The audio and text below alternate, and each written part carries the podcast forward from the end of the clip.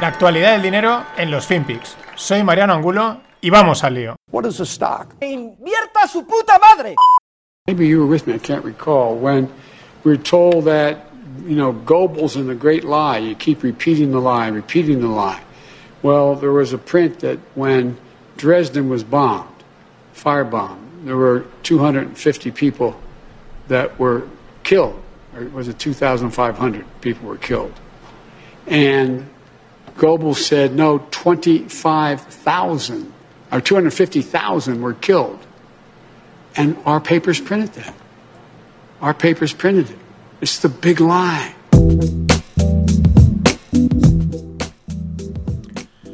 Hola, no financieros. Ahora sí, de vuelta con los FinPix.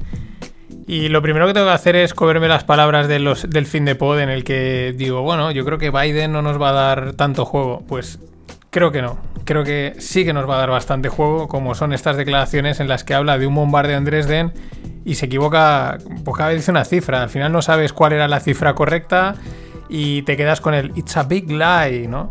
Creo que al final, en otro rollo, ¿no? En, otro estilo, pero, pero creo que le voy a sacar partido también a Biden. Va a dar, va a dar juego con este tipo de, de, liadas que hace, ¿no? Que, que- que se lía bastante. Es impresionante que este tío. que, en fin. Bueno, siguiendo con él. mm, dice que los 600 dólares de los cheques de estímulo, estos que reparten a la población, pues que no son suficientes y que lo que tienen que ser son de 2.000. Hombre, claro que no son suficientes, nunca es suficiente nada. Es verdad que si la gente pues se ha quedado sin empleo por culpa de la mala gestión de los gobernantes, pues lógicamente les tendrán que ayudar. Pero vamos, esto apunta a mm, money printer a lo bestia.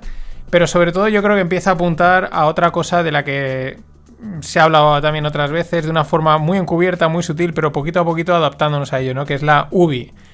Universal Basic Income, ¿no? La, la renta básica universal, que también en Estados Unidos pues está en, en, pues bueno, se, se comenta, se debate, se habla, entre ellos pues está la Ocasio Cortez con la teoría monetaria moderna que es imprimimos todo el dinero que nos dé la gana y pues ya está, mm, problema solucionado, ¿no? Y, y no sé, me da la sensación que van, van por ahí los tiros, así muy sutilmente, y, pero para que la gente se vaya acostumbrando.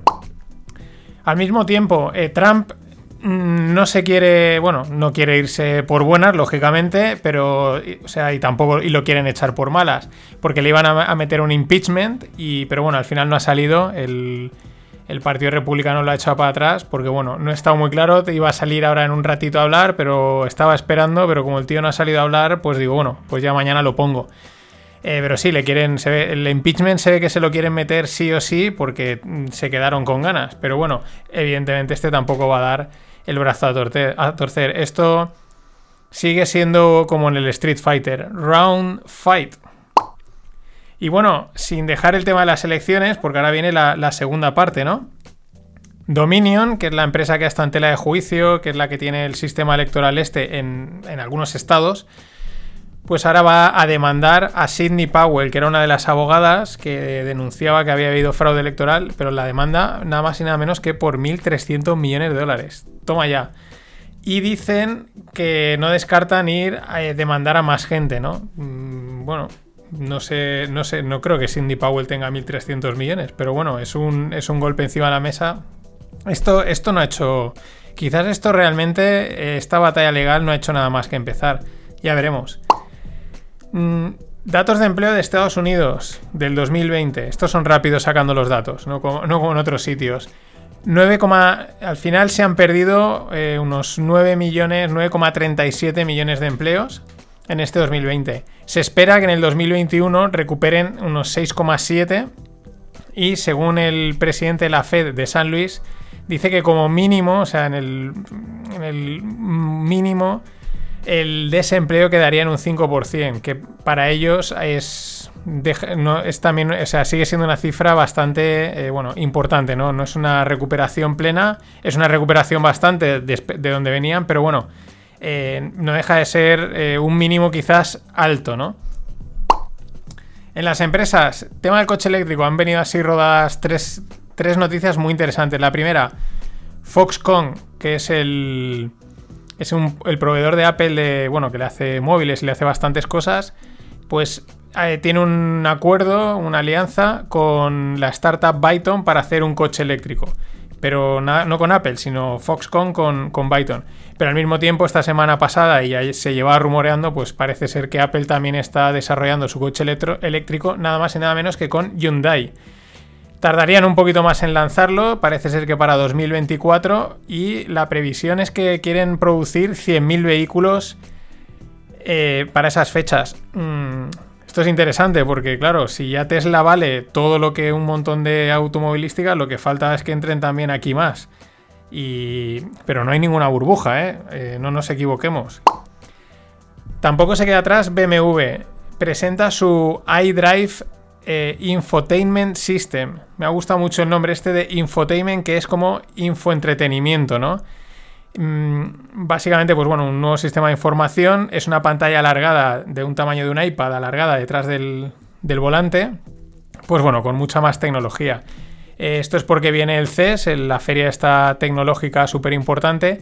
Y bueno, el año pasado además me acuerdo que, el- ya me acuerdo del- de Sony, ¿no? Y lo, comenté creo que en los FinPix, mm, que Sony presentó en, este C- en el CES del año pasado un sistema de audio y visual para los coches, ¿no? Y por eso me ha llamado mucho la atención el concepto este de infotainment o infoentretenimiento, ¿no? Porque, claro, si los coches la tendencia natural, independientemente de que sean eléctricos o no, va a ser el pues que sean auto, que sean autónomos, ¿no? Que tú te metas en el coche y te lleve donde sea, pues ese tiempo tendrás que hacer algo, ¿no?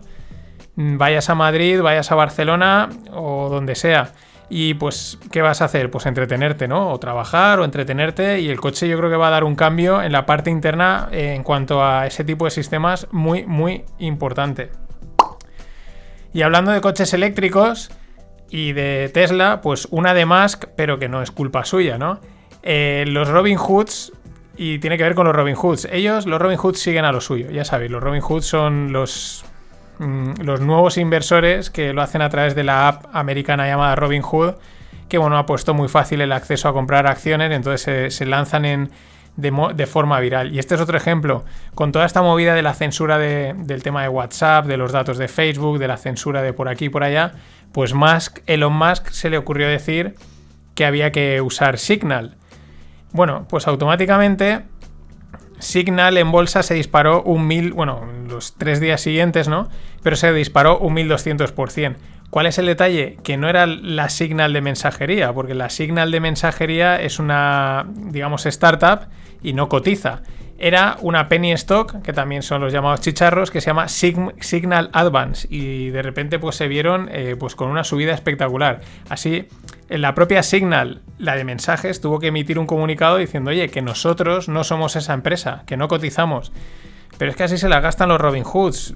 Que Elon Musk ha dicho esto, cogen el móvil sin pensar, abren la app, buscan Signal, esto, pum, comprar y a dispararla.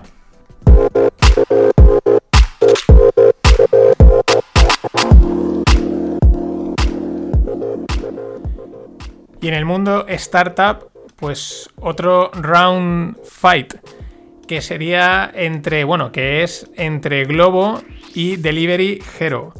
Eh, Globo es la uno de los unicornios de aquí de España, de delivery, de- ya no de comida, hacen de cualquier cosa. Y Delivery Hero, o Hero, es pues la, misma, pero en, en Alemania, ¿no? Un gigante, Delivery Hero es mucho más grande que Globo.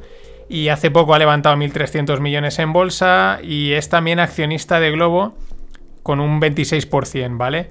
¿Qué pasa? Pues que parece que Delivery Hero se lo quiere comer, ¿no? Se quiere hacer con Globo o quiere tomar, llegar a más del 50% para controlar la empresa. Y los de Globo, pues eso no les hace demasiada gracia y parece que estarían buscando alguna alianza con, se parece que Alibaba, tal, para defenderse, ¿no? En fin, pelea de unicornios que decía David Miranda en Twitter, eh, un round fight de libro.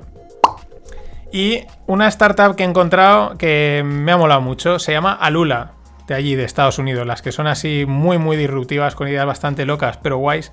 Vienen de allí, Alula. ¿Qué hace Alula? Es una app, además es- está recién lanzada, pero ya han levantado 2 millones y algo. Es una app para ayudar a los pacientes enfermos con cáncer. Eh, Perdón, a los pacientes no, a los parientes. Cambias una, fijaros, cambias una R por una C, parientes. Eh, bueno, aquellos que hayáis sufrido, pues mm, un, pariente cercano con cáncer y pues sabréis de lo que hablo, eh, pues bueno, al final es una situación complicada, solo la gente que lo hemos sufrido entiendes de qué va, entiendes que es una situación un poco en la que, no sé, rara, porque no, no sabes qué hacer, no sabes cómo enfrentarte, etcétera, ¿no? Y y hay mucha incertidumbre, ¿no? Pues esta, esta aplicación parece que viene a, dar soporte en esa parte, ¿no? Por ejemplo, una de las cosas que pone en la web es, eh, en inglés, claro, pero dicen, escribir el mail en el que dices tengo cáncer puede ser una tarea muy difícil, ¿no? Entonces ellos te ayudan, pues con un formulario y con unas plantillas que tienen, pues por ejemplo, a, comunicarlo, ¿no? O también recomendación de productos, eh, o cómo recaudar fondos para eh, tratamientos o incluso, pues bueno, contenido, pues en plan texto, supongo que audios para, para ayudar, para apoyar en esos momentos. Es una, parece que no, pero tiene, tiene muchísimo sentido esta, esta aplicación y mola bastante. Y en el mundo blockchain, cripto, etcétera, bueno, pues hoy le pegaban un. Bueno, llevan ahí un par de días pegándole un viajazo a Bitcoin enorme, un 20 y pico, pues palmaba 10.000 de 41, a los 30.000 se iba a lo largo del día. La semana los últimos días de la semana pasada, jueves, viernes, sábado, no es que se veía, pero mm, empezaba a dar un, había dado unos bandazos mm, al alza, arriba y abajo muy fuertes. Otras veces lo que hacía, o lo que le están haciendo, es que le metían un viaje hacia abajo y enseguida repuntaba, ¿no? Y todo el mundo, ah, es que solo cuando cae hay que comprar. Bien, pero estos bandazos de los últimos días, de hecho, algún, algún operador que seguía decía, yo me he salido, ¿no? Y dices, este creo que se lo huele. Es siempre muy difícil verlo, pero el tema es que le ha metido un viaje. Eh, la excusa, o pues porque tocaba, pero también dicen que es que la FCA, que es como es el regulador británico, dice que bueno, que hace ha hecho un llamamiento que cuidado con la gente que invierte en el mundo cripto, sobre todo a través de ciertas eh, empresas, eh, eh, fondos, etcétera, porque se deberían de preparar para perderlo todo, ¿no? Deberían de estar preparados. Es un aviso financiero de inversión, pero bueno, no es que sea general, pero asusta, ¿no? Y luego dentro del mundo blockchain, pues bueno, hay un proyecto llamado Aragon, eh, de dos españoles eh, que va de hacer DAOs, ¿no? de eh, organizaciones autónomas descentralizadas. Un proyecto que, que, tiene o tenía mucho potencial, muy chulo, pues para gestionar organizaciones de forma sin necesidad jerarquías y estas historias. Descentralización pura. Han tenido ahí algunas polémicas y ahora surge una más. Jorge Izquierdo, que es uno de los, junto con Luis Cuende, son los cofundadores. Pues bueno, Jorge Izquierdo abandona el proyecto, se sale de CEO, de la, del era CEO de Aragon One. Bueno, esto os explico. Está Aragon Association, en Ethereum pasa lo mismo, está Ethereum Association, ¿no?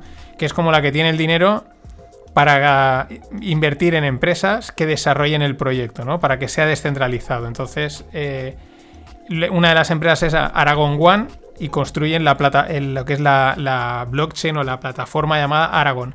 Bueno, pues eh, que este se baja de todo el tinglado este porque dice que no le han gustado ciertas decisiones, que van en contra de la descentralización, etcétera, etcétera. Yo creo que es un palo importante porque es uno de los dos y parece ser que haya habido tema, eh, pique o problemas. Ya venían de otra movida que, que hubo ahí con los juzgados descentralizados. Y una de las cosas que yo creo que pone relieve es lo complicado. Es muy bonito, en teoría, mola mucho, mm, pero esto de la descentralización pura, pura y dura es, creo que es mucho más complicado de lo que parece por, por lo de siempre, porque los seres humanos somos seres humanos. Nada más, gracias por estar ahí. Hasta mañana.